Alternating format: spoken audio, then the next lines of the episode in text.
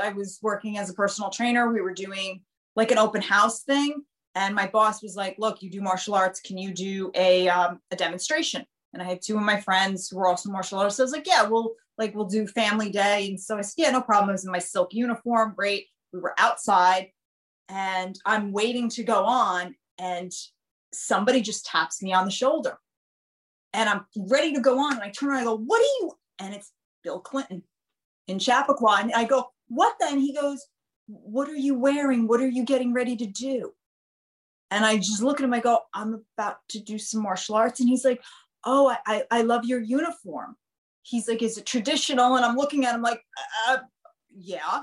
He's like, Can I stay and watch you?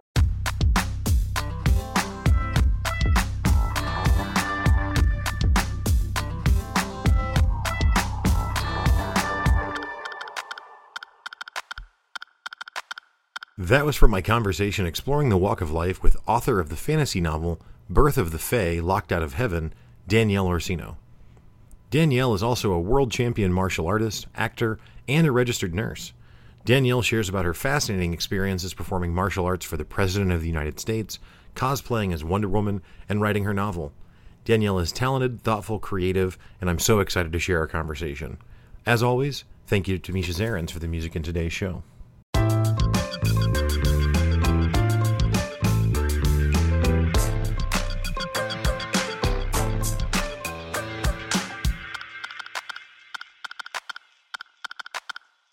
Welcome to the Walkshow podcast. Danielle Orsino, how are you doing this evening? Good. How are you? I'm good. Thank you so much. Um, well, Danielle, I'm really excited to have you on. As I was saying before we started recording, even uh, you're an, an author, uh, and the, the book that you had to come out last year, uh, "Birth of the Fae: Locked Out of Heaven," um, a fantasy book, but but has some unique angles to it that I, I definitely want to talk about. Um, but beyond that, I, I, have to say, in in doing a little bit of research about you, you just have a, a really really um, robust and interesting uh, career of, of work that's not all tied to writing. Um, you're you've got a, a degree uh, and and became a nurse ultimately a special interest in lyme disease. You're a lifelong martial, martial artist um, and then obviously now a, a, published author. So definitely a unique path uh, yeah. to this. But that's so cool. Um, so I, I kind of want to. I, I, obviously we want to talk about the book, but I also mm-hmm. want to understand, you know, your your journey as well. So, um, as a as a kid, did you did you have in the back of your mind that you're going to be a writer? Like when you're going to nursing school, are you also like, oh, secretly I'm going to be an author, or no. how did that unfold? no, not at all. Um, growing up, I wanted to be Wonder Woman, like every little girl does. I think, um, you know, that was like th- there are actually essays my father laughs that are where I'm like, no, I'm going to be Wonder Woman. That's really what I wanted to do. Uh, he said that there's one like paragraph I wrote when I was in second grade that said I wanted to be a writer, but literally the next week it was I want to be Wonder Woman. So, you know, the, my only consistency was I want to be Wonder Woman. That was probably the only thing um, growing up that I was ever consistent about was I was going to be a superhero one day. Yeah. And um, that was that was it. It was funny when I graduated nursing school. You know, everybody has to wear the same uniform, and I went to my teacher and I said, "Okay, what if I design my own dress?" And she was like, "Look, as long as it fits the nursing school standard, we're good." And I designed it based off of when Wonder Woman was a nurse. Oh, cool. And that's what I wore. And I showed it to her, and she, and then I pulled the comic out, and I was like, "See, haha!" You know, my teacher was like, "Oh my gosh," you know. So it was always a Wonder Woman influence above and beyond everything. Uh, so you know, did I want to be a writer? Did I ever think I was going to be a writer? I wrote um, a paper while I was in nursing school on multiple sclerosis. So that was as close as I was getting to mm-hmm. writing, you know. Um, mm-hmm. I but did I think one day, no, I'm going to sit down and pen a you know a fantasy novel? Heck no. I never thought I was gonna wind up here in a million years. No, I didn't, you know, I totally didn't think so. Uh, it was just, it just kind of happened. Once again, it was born from nursing. It was born from a patient yeah. who just needed a distraction while he was undergoing uh, IV treatment for Lyme disease. So nursing, you know, still played a part in it, but no, I, I didn't sit down in the back of my head somewhere and think, haha, this will get me to, to writing one way or another. No, that right. was just luck of the draw. But I think the universe was kind of moving and pushing me a little Yeah. bit with that active imagination. Well, so uh, and like I mentioned before, you know, you're also a, a, a champion martial artist for for Mhm. over 20 years. Mhm. So, uh, am I correct? I think I, I'd read this that you you ultimately maybe in the, the mid 2000s had an opportunity to work on a Wonder Woman project. Is that true? Yes, I actually, it was kind of funny. I was, um, I worked on a fan film, Wonder Woman, uh, Balance Power, and it was very weird. I was just, you know, I was kind of watching YouTube one day, and there are a lot of fan films where people just create. At the time, we weren't getting what we see now, like the MCU and the DCEU. We're not, we weren't getting the comic book films, with the exception of maybe Blade, which I kind of think kind of gave us that that kickoff of um, comic book films, we weren't really getting anything from comic book geeks. Like we were waiting for something to happen uh, before Spider-Man and, and everything. You know, Tobey Maguire kind of gave it gave us finally that intro, uh, but we weren't getting it. So a lot of people were going out and making their own stuff.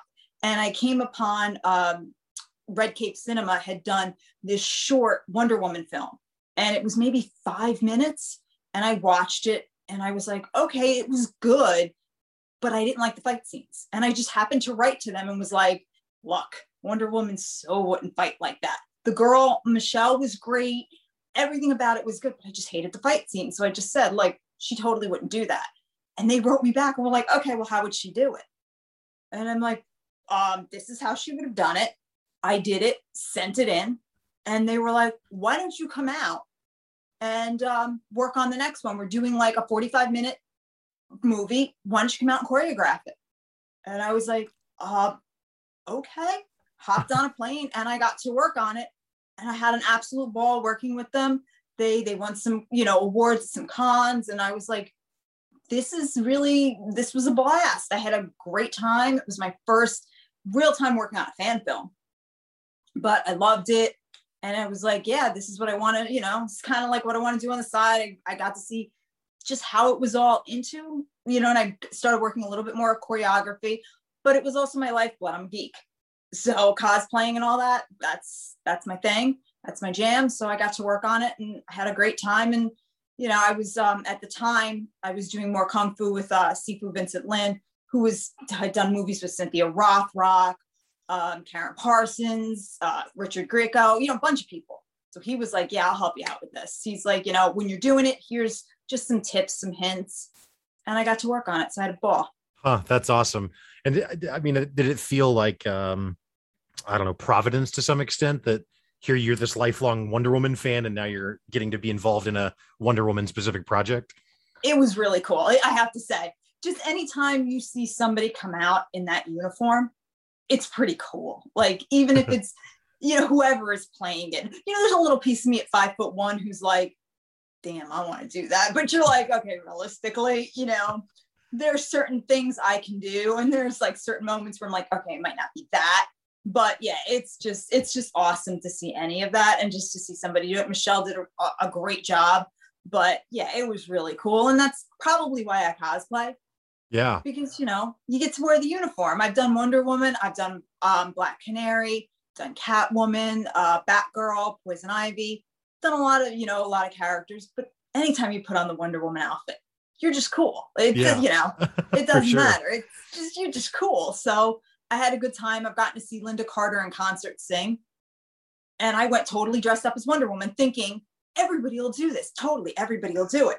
It's 150 people. No one was dressed up at all the only idiot in the entire concert hall dressed as Wonder Woman. And it was like three days before Halloween in New York City. So I really thought, oh, they'll all come out. Yeah. Yeah, Yeah. totally come out. I walk in there, I throw my cape off, and I am the only one dressed up. And I have everything on. I've got the corset, the headband, all of it. And I am standing there in the middle of Lincoln Jazz Center. How you doing? And I'm like, no one here is dressed up like this. Mm. I was like, okay. So, and I'm sitting dead center. And about halfway through the concert, she stops it because I see her like peering up, like looking. And then she's like, Excuse me, turn up the house lights. And I'm like, Okay. She's like, Somebody here is dressed like me. And I'm thinking, Thank God there's another idiot. Thank God someone else. And she's like, Stand up, sweetie. And I'm like, Yeah, stand up. and then my husband's like, She's talking to you. I'm like, No, I can't get that lucky. And she literally pointed to me. She's like, Stand up. You look beautiful. I started bawling like a little girl, Hmm. like a baby. And I was like, The queen is talking to me. And she waved. She did a couple bracelet deflecting moves. She spun. And I was like, Oh my God, my life is complete. this is all I ever need in my life, and I'm good. right. So yeah, I've done geeky things like that all the time. But That's it's, awesome. Anytime you see Wonder Woman, you know, it's Right. like for me, I'm good. Well, and so I also saw that you you've worked with with The Rock and on, Mhm. on a movie. So are you do you do consulting for films for like action choreo- choreography or how, what, what's your involvement Um, there? When I worked with The Rock, it was actually for the WWE's Super Bowl commercial when they did their first Super Bowl commercial. Okay. Um, and he was absolutely awesome. My instructor, Sifu Lin, at the time, was one of the head stunt uh, stunt choreographers for the commercial. And we were doing it where, like, the whole office, the whole premise was that everybody who worked at the WWE was crazy, but the wrestlers were the calm people. Ah. So everybody was like getting thrown in, in conference rooms and, and whatnot. But the wrestlers were actually, the, you know, the Yeah. um, the mentors, and they were like the pillars of calm and USA. So uh, The Rock was actually part of it, and I annoyed him the entire time because we were playing video games. We are playing the arcade games. They have like a wall of all the arcade games, and I Mm. was sitting there while he's waiting to go, and we're playing, and I couldn't even fit next to him, and I kept like hit elbowing him because I was the smallest one there, and I'm elbowing him, and he's elbowing me, and we're both trying to play because we were waiting to go, and we had nothing better to do, and I'm elbowing him, he's elbowing me, and then I just look at him, I'm like, "Do the eyebrow thing, please," and he would just turn to me and do it, and then he'd go back to playing the game. And he just looked at me, he's like, God, you're small. He's like, Can you really kick up to my head? And then we go back to playing the game, waiting for the other one to go. And uh, I got to work with Chyna. Um, rest, God rest her soul. She Yeah. was absolutely sweet. She held me up by the leg. Uh, that was like part of their idea. They were like, they started looking at me. She walked in and they were like, Do you think you could just pick her up by her leg? And she's like, Come here. Her jaw was wired shut. And she's like, Come here, sweetie. And she's talking through her teeth to me. And I'm like, Come here, sweetie. I was like, Wait a minute. Sounds And she terrifying. popped in in like jeans, a pink cardigan, her hair in a ponytail, sneakers. And she goes into wardrobe and like literally an hour and a half later comes out in the full Chyna garb. Hmm. And I was like, whoa, how you doing? And she's like, come here. And I'm like, come here, where? And she's like, and they like put me up on the like the um concierge desk. And she's just like, come here. And then she just picks me up by my ankle like I was nothing. and then she's like, I don't know if this is good for her. I'm like, yeah, no, this isn't good for me. Put me down, put me down. So it was, you know, it was awesome. I did that for a little bit. You know, whenever my instructor had work, he would throw it my way Mhm. and back and forth. Um, funny story, he was actually handpicked by Keanu Reeves to be his stunt double in The Matrix. Oh wow. And my instructor turned it down because he was like, Oh, I'd have to be away for two years. And I don't think this movie's really going to do it. Have you read the script? Like, what is it about? and we made fun of him after that for the longest time because we were like, like, we would come in and we'd look at him and go, What's the Matrix about? Like, after it had made all this money, we were like, Gee, what's that movie about? What do you think? And he would just look at us and be like, Shut up and walk away. And He's like, I don't want to talk about it. Well, I think he's got. I think Will Smith actually had the same thing because they originally Yes. pitched Will Smith to be the star, and Mhm. or Keanu's role at least, and he Yep. had the same sentiment. So Yeah. your instructor's So, not yeah. crazy. we laugh at Vincent now. We're just like, yeah, he'd come in and we'd be like, what's the, every time like we got the numbers in and it was number one again, we were like, yeah, nobody will ever get that movie. Yeah, no, it's not going to do anything. And he's like, shut up. I'd had to close school for two years. We were like, oh, yeah. What money would you have made? Well, so uh, like I, you know, I just uh, the, all the stuff that you do is just so cool. I mean, the, the fact that you went in nursing is is cool because it's like, you know, helping other people and it's really generous in that way. But then martial arts is like the other end of cool, where it's like Mhm. badass cool or whatever. So, what martial art did, did or, or do you train, and and how did Mhm. you kind of get into that? Uh, I started in Taekwondo ITF style, which is the original style of Taekwondo, not the Olympic style that you see. Um, I started in it pretty much. I'd like to tell you I had some cool, like Daniel-san, Mr. Miyagi moment. I do not. Uh, I wanted to go to New Orleans with my girlfriend, Jen, and my father was like, You're 18. I am not sending two girls down to New Orleans unaccompanied. He's like, That's just not happening. He's like, Do I look stupid? Um, so he was like, Yeah, go get your yellow belt in Taekwondo and you can go. He's like, Sure. Yeah, that'll happen. Okay, yeah. And I was like, All right. So my gym happened to have a Taekwondo school Oh, nice. inside of it. So I walked in, and my instructor, uh, Mr. McLaughlin, will laugh because he would tell this story all the time. I walked in in front of all the black belts wearing sweatpants rolled down with a sports bra on, chewing gum, and stood in front of all the black belts, my hand on my hip, and was probably the most annoying first time student ever. and he was just like, uh, Who are you? I'm like, Are you John? And I'm chewing my gum, snapping it, blowing bubbles. And he was like, Yeah, I was like, Yeah, I'm here for Taekwondo. And he was like, What? And he's like, Yeah, the white belts stand down there. And I was like, Yeah, I'm an adult. Those are kids. And he was like, and I could just see the veins popping, and I'm still not getting it. And he just looked at me and he was like, Can you do a push up? And I was like, Yeah, I do real push ups, not girl push ups. And he's like, Really? And really, all of this, as I look back, like there were so many signs to shut up, Danielle, just shut up. And he, and it was a hardwood floor, and he said, Get on your knuckles and start doing push ups. And I did. And I did maybe four. And then he said, Hold it. Mm. And I held it. And he walked away from me and just walked away and started class. And I'm like holding this push up. And every time I dropped, he's like, and it starts all over again. Get back up in the push up position. And I did. And he did this about 10 minutes went by. And I start, I'm sweating, I'm shaking. And he walks over to me and he's like, now go to the bathroom, wipe the makeup off your face, get a t shirt that covers your stomach, pull your hair back, spit your gum out, and come back when you're ready to learn. Mm. And I looked at him, I went, yeah. And he went, yeah. And I went, yes. And I'm looking around and I'm waiting for somebody to say and tell me like what I'm supposed to say. And I hear them saying, sir. So I was like, sir, you know. and he's like, you can be taught. And he's like, you're either going to be my greatest accomplishment or one of us is leaving here in a body bag. I'm really not sure which one. and I was like, okay.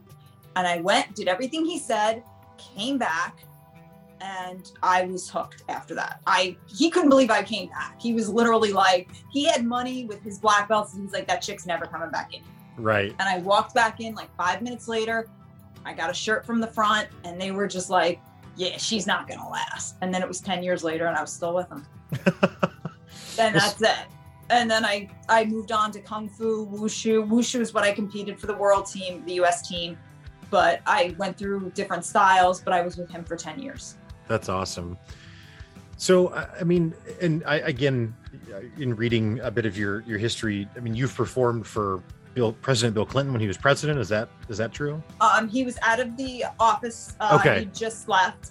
But uh, it was very random when it happened. I was working as a personal trainer. We were doing like an open house thing.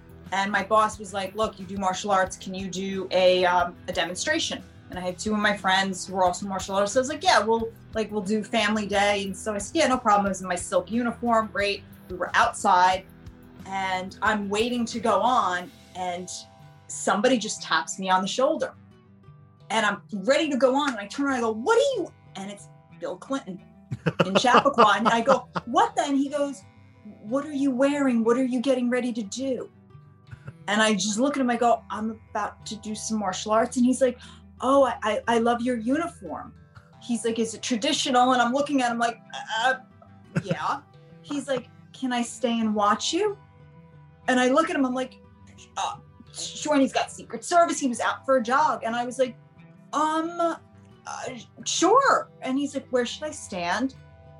And I'm like, you want a better view? And he's like, yeah. Took him over, showed him where to stand, Huh. introduced myself, and you know, we started talking. And I was like, and he was just so cool. I'm like, what? So I did my demo and everything. And I'm like, this counts as performing for the president, right? And he's like, yes, it does. I'm like, yeah, awesome, dude. I was like, and he's like, I'd love to train with you. And I'm like, um, yeah, you wanna? Sure, okay. like, because I'm just so like, what do? right. This is this is so surreal. We're talking for a little bit, but then somebody at our facility did not pass the background check. We don't know Oh, who. But it was like it was pretty cool. And he stayed, he watched, he was cheering us and like Hmm. but there's Clinton like just chilling and you know, he's got a secret service and they were like trying to pull him and he was like, yo, wait, I'm watching like he was and he's clapping along, you know, my friends were doing capoeira and you know, I'm doing my form, he's like just clapping and I was like, this is so weird right now and random, but he was out for a jog. Huh. That's awesome.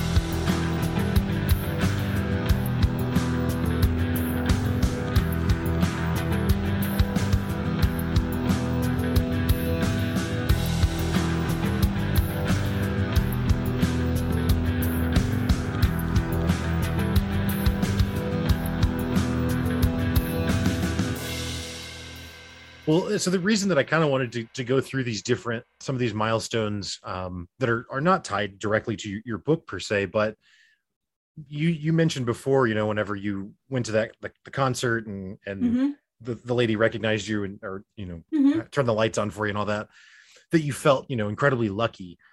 But you've had a lot of um, uh, moments, certainly that that I think a lot of people would find pretty remarkable.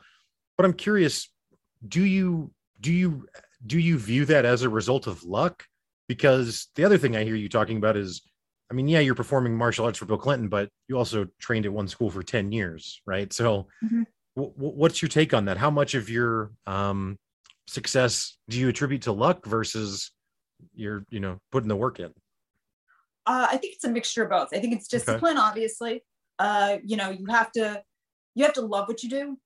And I did. Tr- I do truly love martial arts. I still I box now. I box with a phenomenal, phenomenal coach, Manny at uh, Lone Wolf Boxing, and I've been with him six years now. I stay with what I what I love. I know what I like. I know what I'm good at. You know, I do try to kind of get past things that are make me uncomfortable. But I think a little bit of it is putting the work in. I I also think part of it is taking risks.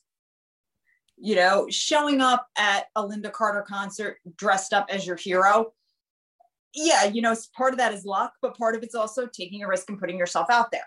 Right.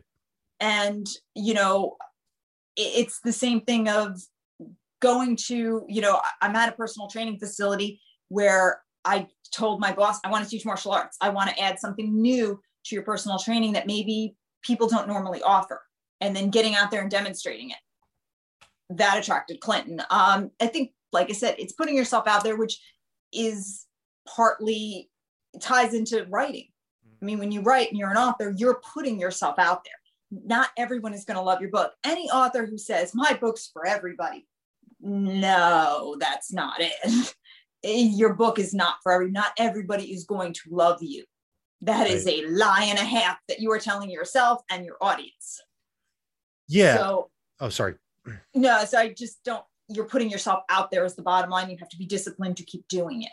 hmm Yeah, and I think that's a really excellent point that you make. I mean, I- I, I don't, I don't think that anyone is universally loved. I mean, maybe like Tom Hanks or something, but like, like broadly though, anyone who's putting art out there, even if it's massively popular and it's a household name, there's someone that's like, yeah, that's not for me, right? Like, no matter how mega successful it is. So, um, that's a that's an a, an excellent point.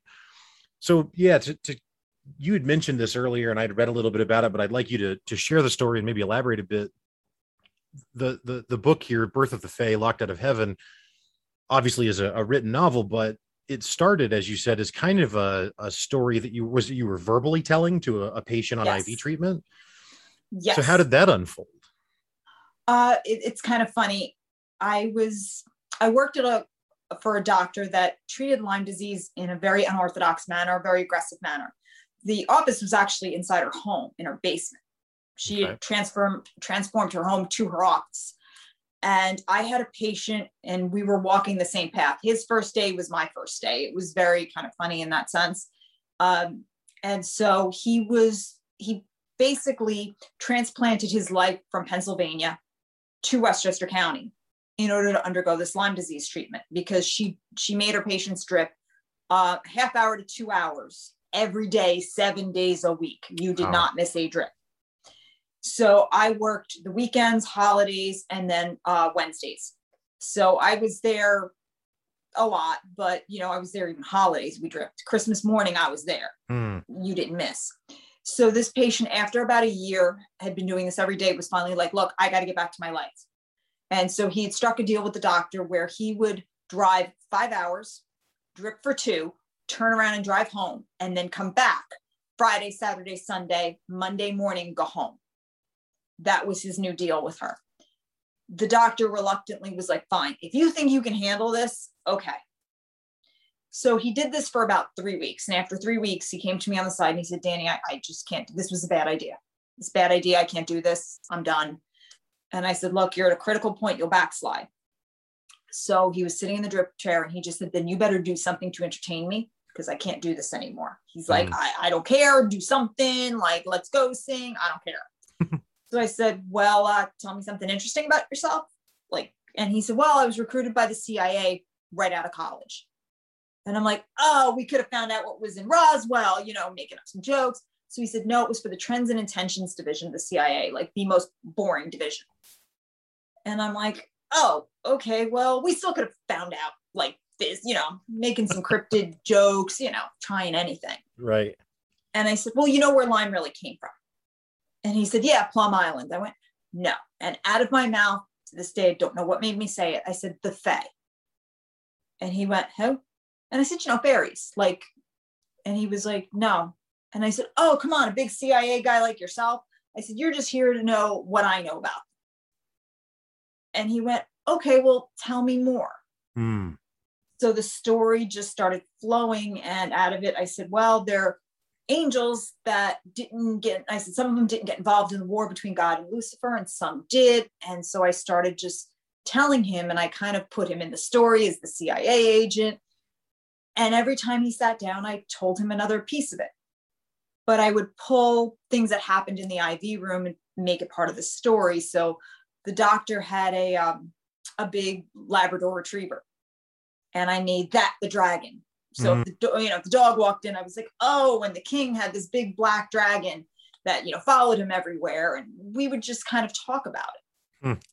And I just kind of orally just kept telling him the story to keep him intrigued, not thinking, oh, one day I'm going to sit and write a story. Right. I, you know, this was just do what I got to do, keep this man happy, and you know, Mhm. keep him entertained.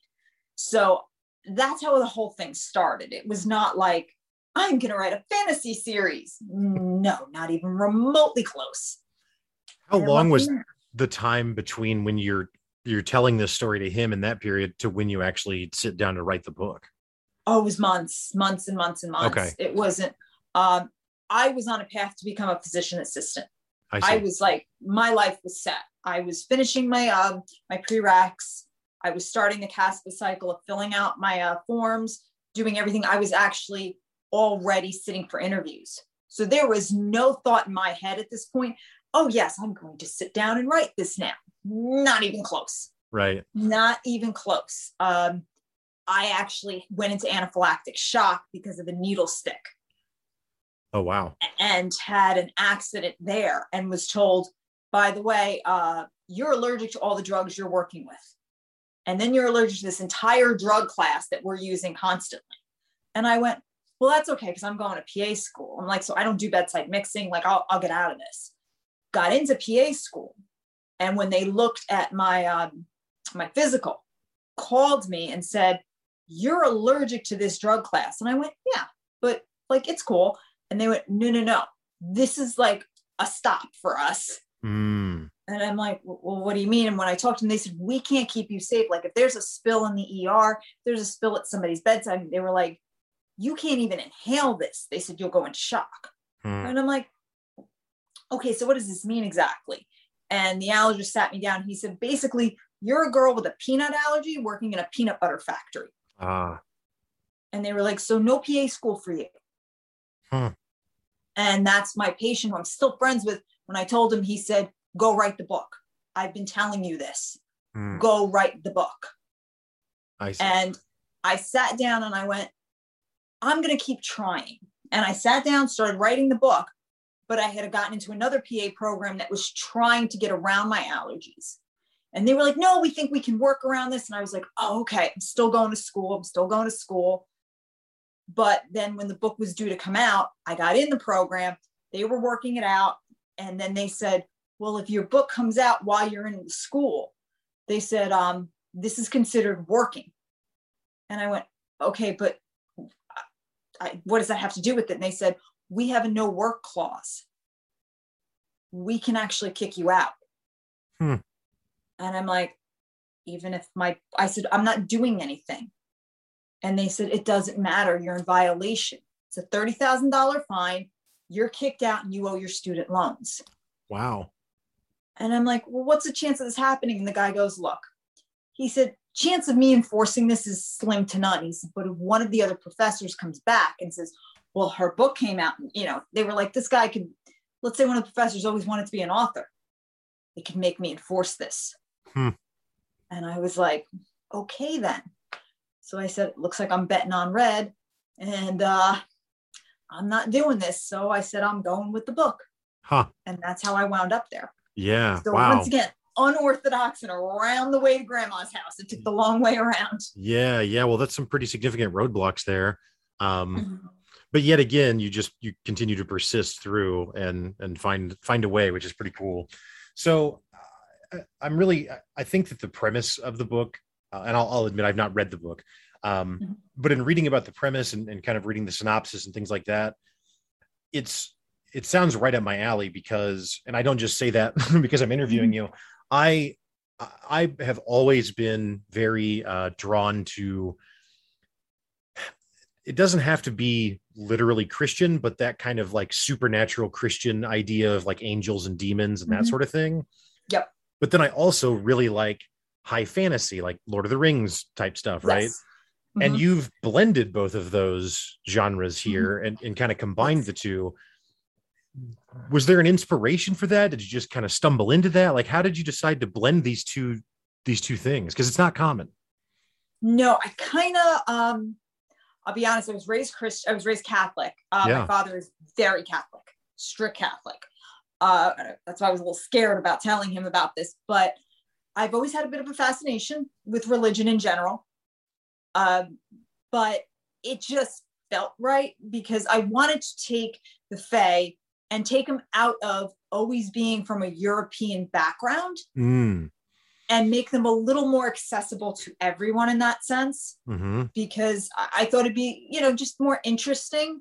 And I wanted to give them that angelic feel and say, okay, because I always thought we have all these um, these accounts in history of Egyptian gods and goddesses, Roman god and goddesses, you know, this polytheistic uh, pantheon they had to come from somewhere. So I thought, what if they did come from one source and they branched out?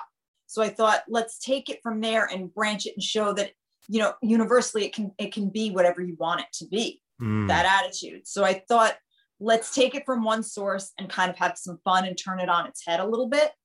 So the idea of it all coming from one creator and yeah. that creator kind of messing up a little bit. Yeah. And giving birth to it to me was just kind of interesting.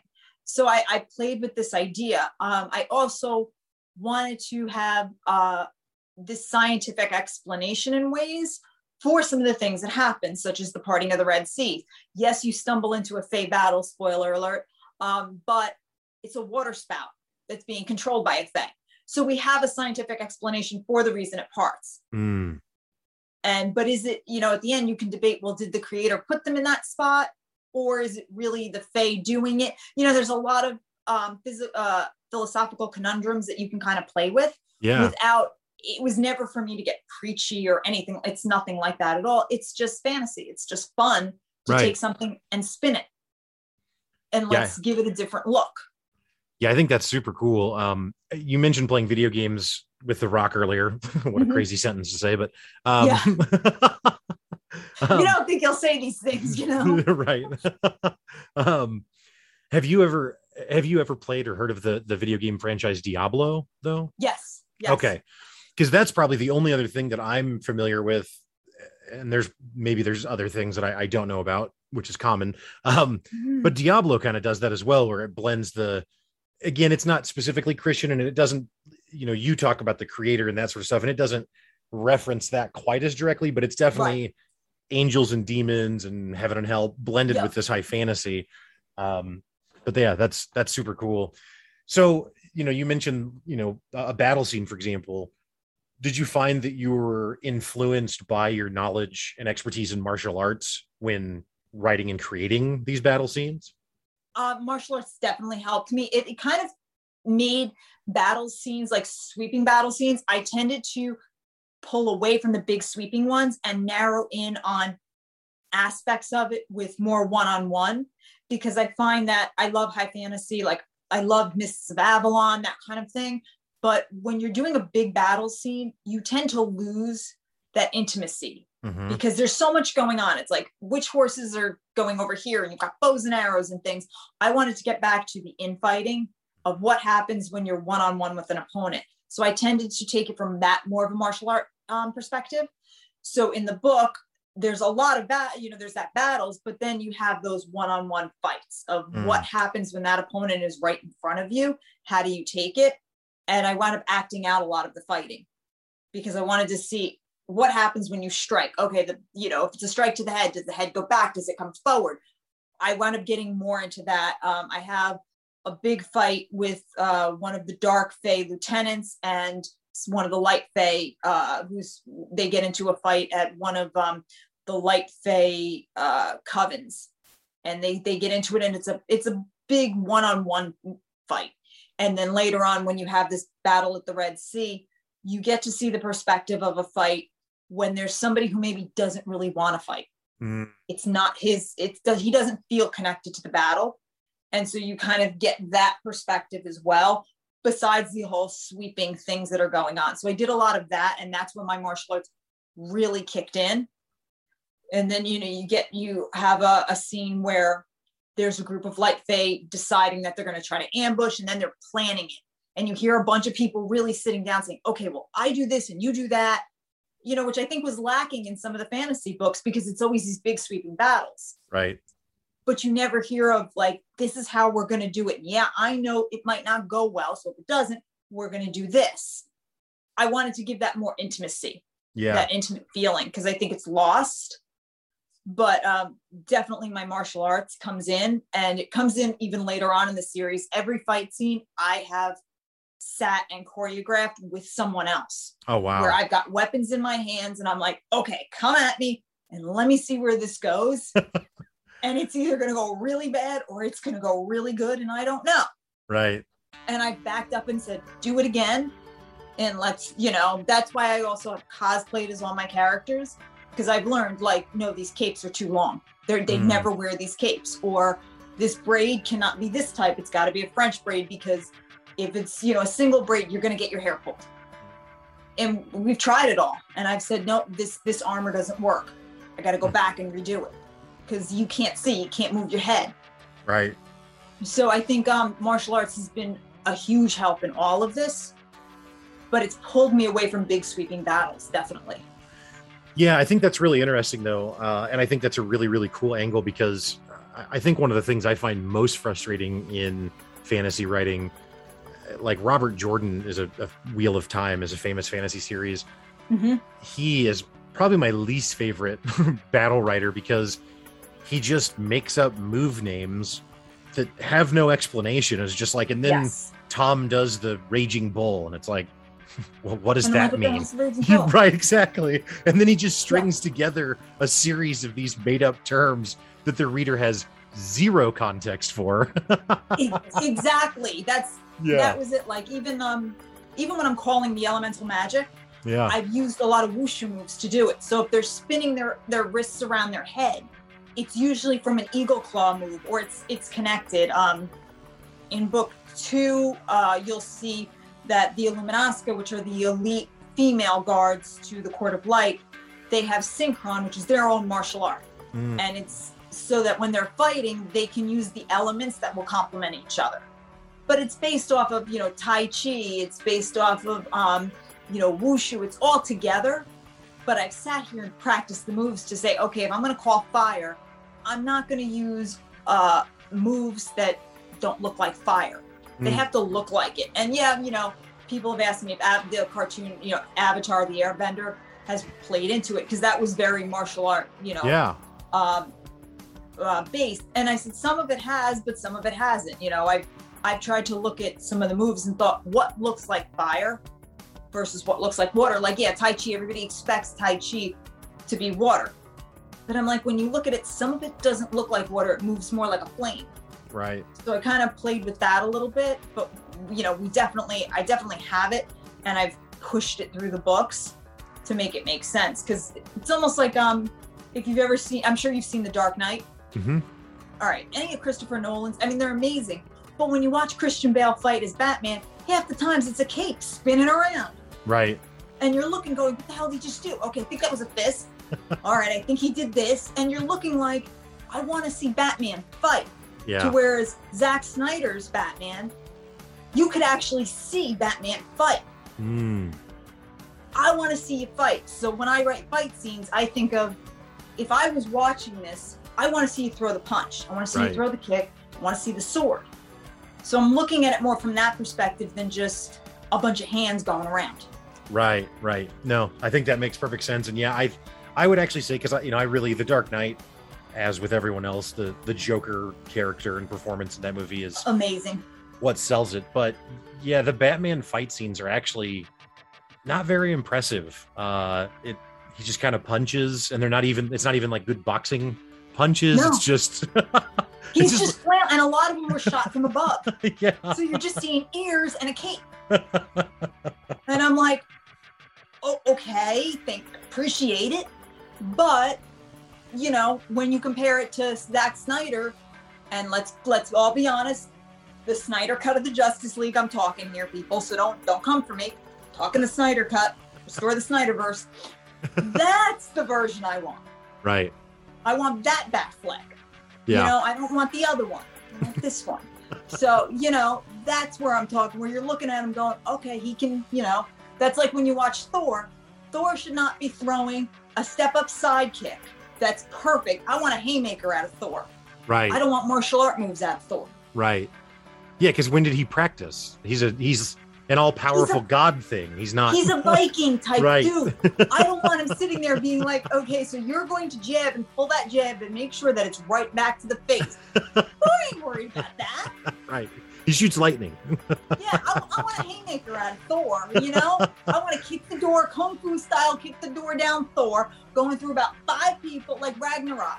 Right. At the end, when he goes through, when he's back on the Rainbow Bridge, you're like, okay, this man knows how to fight, but it's like a brawl. Right. That's the stuff you want to see out of your fight scenes. Like it has to match the character and you want to see it. Yeah. So when I fight, when I do my fight scenes, it's more to match the characters. Right. So when you're reading it, that's what you can you can kind of envision it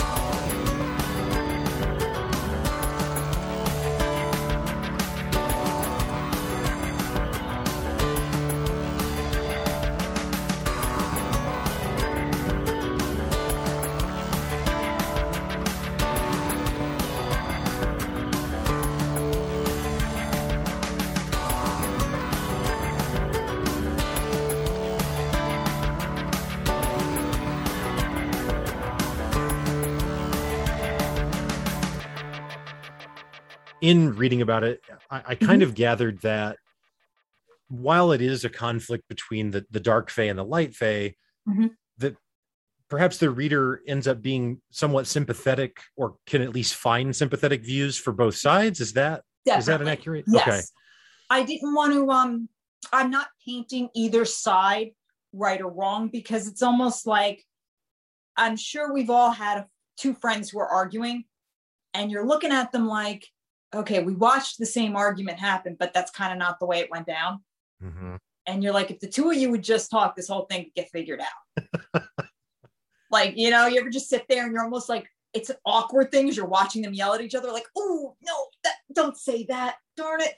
That's kind of what this argument is. Yeah. The same thing happened to both of them, but both groups feel they're they've been wronged by the other one. Mm, And they're looking for somebody to blame instead of just turning toward daddy saying, You got issues. They just wanna, they don't want to deal with those. So they'd Right. rather just fight with each other. And that's part of it. Um ultimately in this year in this book, in book one, King Jarvok and the Dark Fae, little more in the wrong.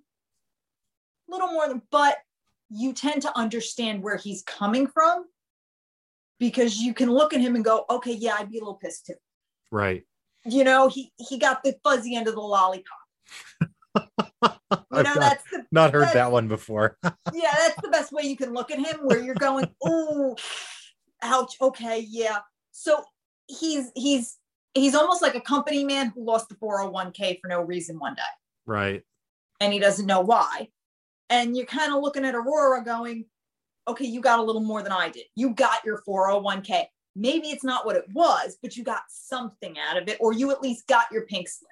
Mhm. I didn't even get that. You can go collect unemployment benefits. right. So they kind of can't see eye to eye, and they both need to come to an understanding. It's nature versus nurture on a, on a lot of levels, and they both have daddy issues. I mean, it's angels with daddy issues, which I don't think anybody's ever really done. Yeah.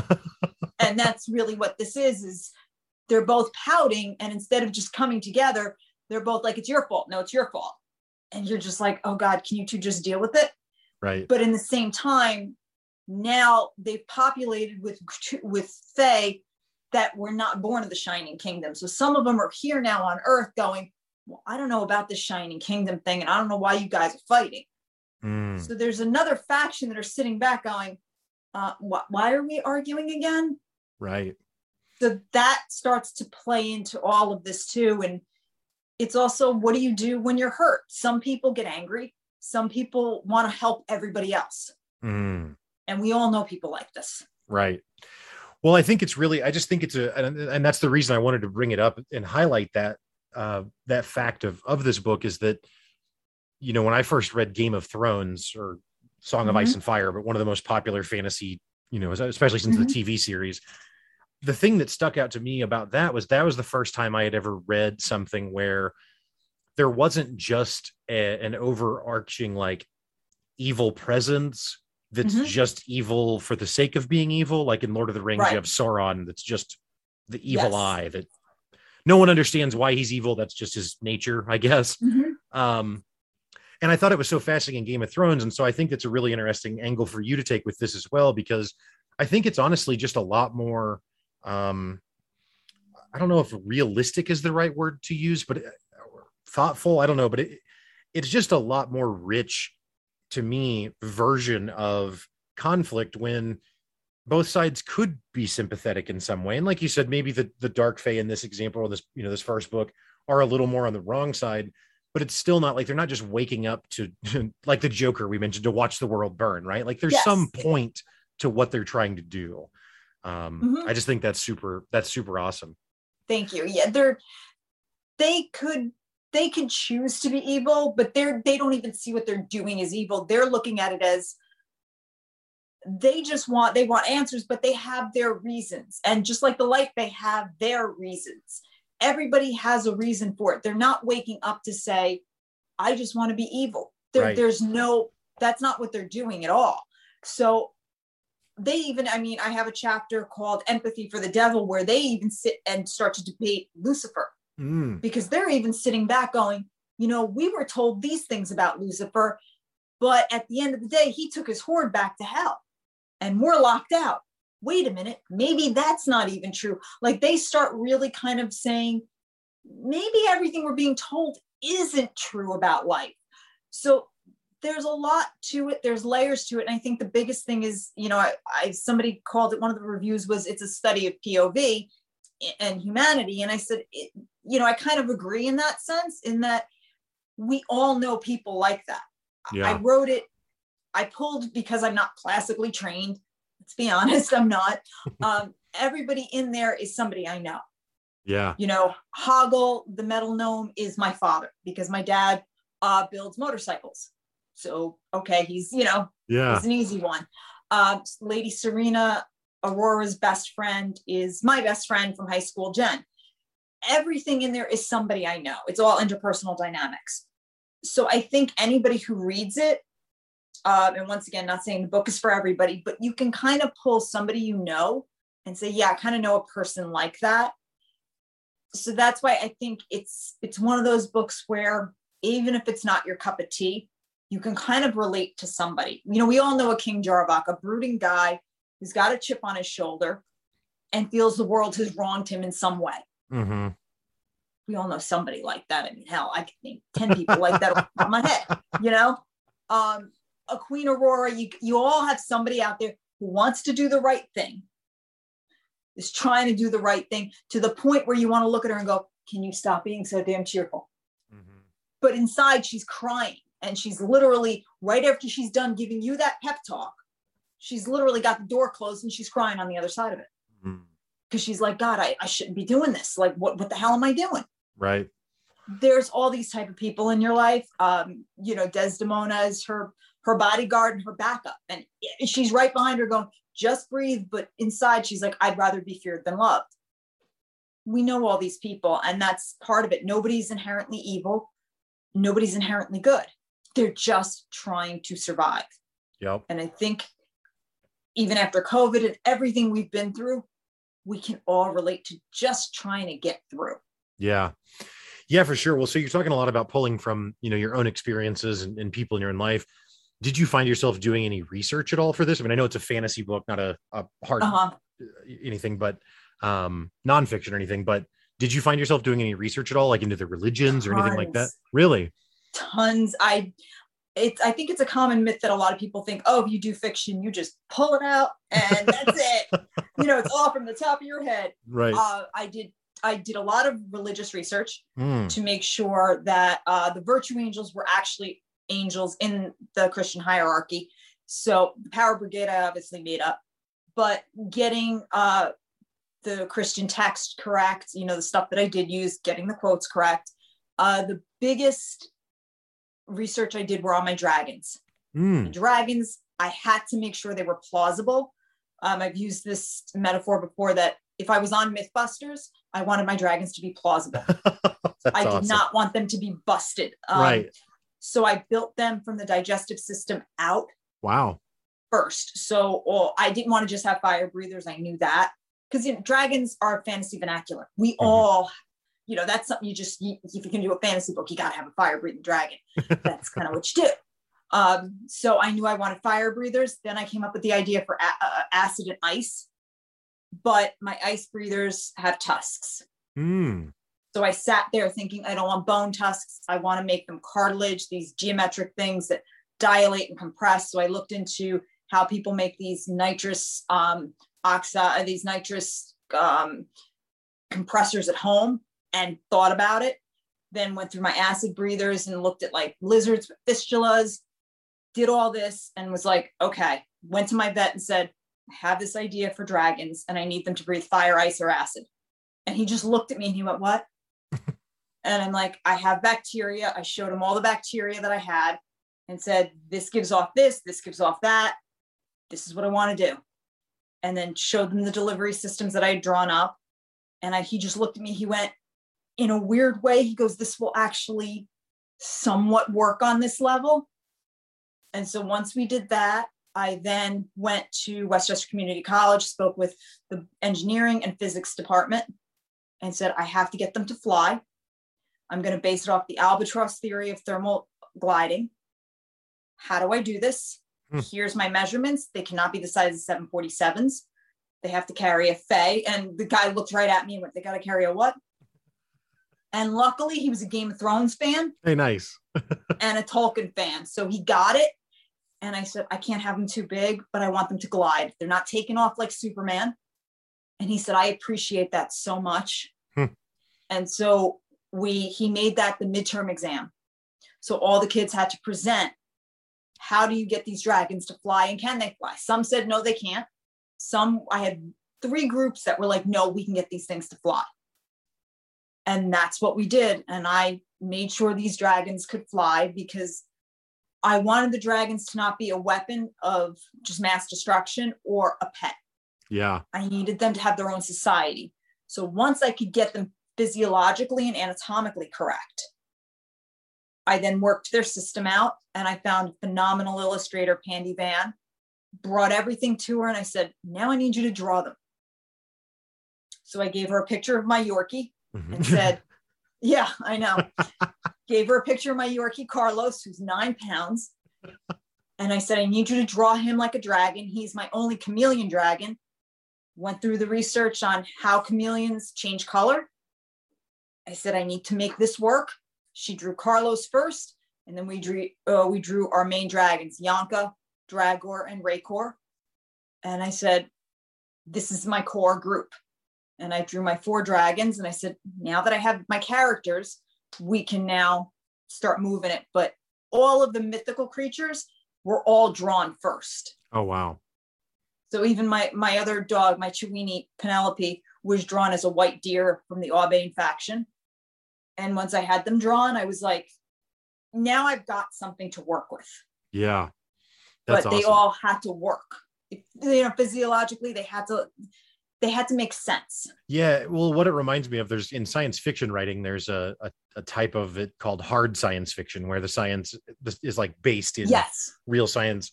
It almost sounds like this is like kind of hard fantasy for lack of a better yeah, way to say it. Yes, that's exactly. I had to kind of, yeah. you know, I had to do all the research on crystals.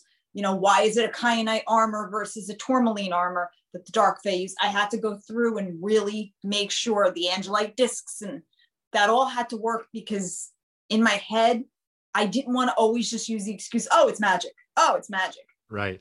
That just doesn't wash with me. I was like, that's, I had heard that term too much. Yeah. And it bothered me. There was a book called The Science of X Men that came out years and years ago that explained, you know, why a certain amount of mutant babies survive, why they don't, you know, how how many ca- calories Cyclops burns every time he uses an optic blast. Nice. And I thought it was so smart. Yeah. That I'm like, yeah, that's kind of what I want. Like, yeah. How does this work? Because to me, it makes it all tangible and realistic for a fantasy writer. Like, yeah. I didn't want it to always be, oh, it's just magic. Oh, she just does it this way. Yeah. No, like, why does a dragon fly? All right, they'll come for me anyway. I'm sure. I'm sure people are like, oh, going by those measurements, it won't work yeah, I'm sure. But you know, I don't want Neil Tyson Grossi, whatever, you know, right. coming for me because he's gonna come anyway. And right. yes, I got it. You're smarter. I know, I know. but I wanted to at least put the effort forward. Yeah. So, you know, yeah, I, I got a dragon, you know, based off a nine pound Yorkie. okay. Uh, you know, shoot me. Right. But it works. So I did I did tons of research for book two takes place um, at the end of King Henry VIII into uh, Queen uh, Mary's first reign. I took protocol classes on Tudor on how they eat, how they bathe. Hmm. I've done so much research. I could go back and live in Tudor era. Not that I want to. right. Not that I want to. Well, Danielle, I got to say, uh, it, it, sounds like one of the one of the more thoughtful approaches to uh, to writing that I that I've ever heard. Um, I think it's super cool that you put that amount of effort into into your story and into not just you know not just the battles, right? Like obviously that's good because you've got this martial arts background, but mm-hmm. over and over again, there's just all of this extra work that you're putting into really building out um, a really great story. I, I know we're short on time, so I, I, mm-hmm. I, could probably talk to you for another two hours if we had it. Um, but where you know you've you've mentioned a, few times that there's at least a second book coming where mm-hmm. should people be be following you i mean obviously i'll have links in the show notes for people to buy the first book but where should they be following you to to keep up for when the second book's going to come out and, and beyond that? Uh, best place to follow me is on Instagram at birth of the fae underscore novel. And then Okay. you can always look me up on birthofthefae.com. Those are the best places. Uh, we're working on when the second book is going to come out. We're talking about a possible graphic novel. Nice. And then, uh, yeah, I'd love to do graphic novel. That's that's awesome. We're doing an audio book with Skyboat Media that drops August 10th. And let me tell you, when you hear Stefan do Jarvok, you will stop dead in your tracks. It's already available for pre-order on Audible and on Amazon. And I'm really excited about the audiobook because that's kind of been a dream of mine. I love audiobooks. And uh, you know, we got some other things in the works. I've had a lot of people ask me if an anime is coming. We're working on it. We'd love to do an anime because once again, you know, yeah. um, that's from a geeky perspective, animation. Yeah. That'd So be cool. awesome. So, you know, we got a couple things in the fires, but um, you know, you never know. Video games, things like that. I've had people ask about. You never know. The dragons can always come around. Right, right. Awesome. Well, Danielle, I really appreciate your time this evening. Uh, again, I'll have links in the show notes for, for all that stuff for people to follow you. Thank you so much for your time. I appreciate it. Anytime I'd love to come back and we can geek out some more. Okay, sounds good. Thank you so much.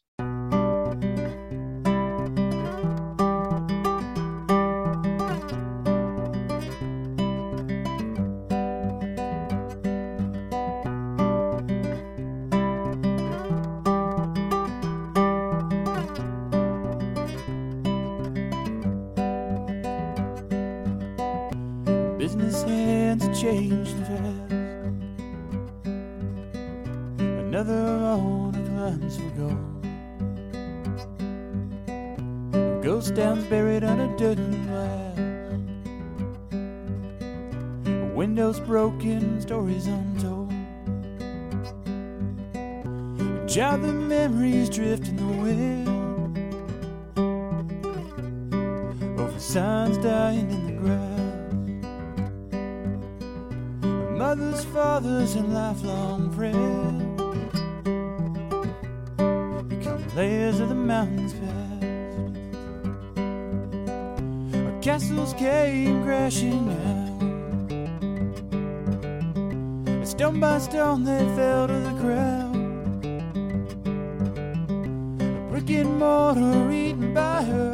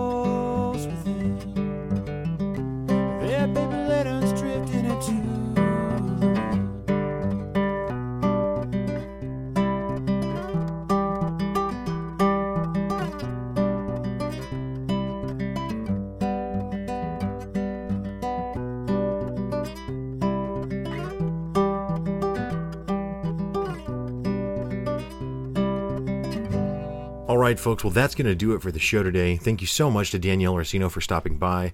Again, her novel is Birth of the Fae, Locked Out of Heaven, which I'll have a link for in the show notes. I also want to thank Misha Zarins for the music in today's show. And of course, last but not least, thank you, listener.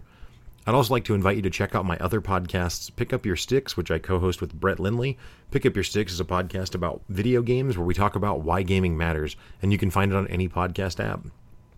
I also co host the Crowfall podcast with Chris Crabtree. The Crowfall podcast is about the recently re- released MMO of the same name and can also be found on all podcast apps. Again, I really appreciate you taking the time to listen. Have a great week. Stay up.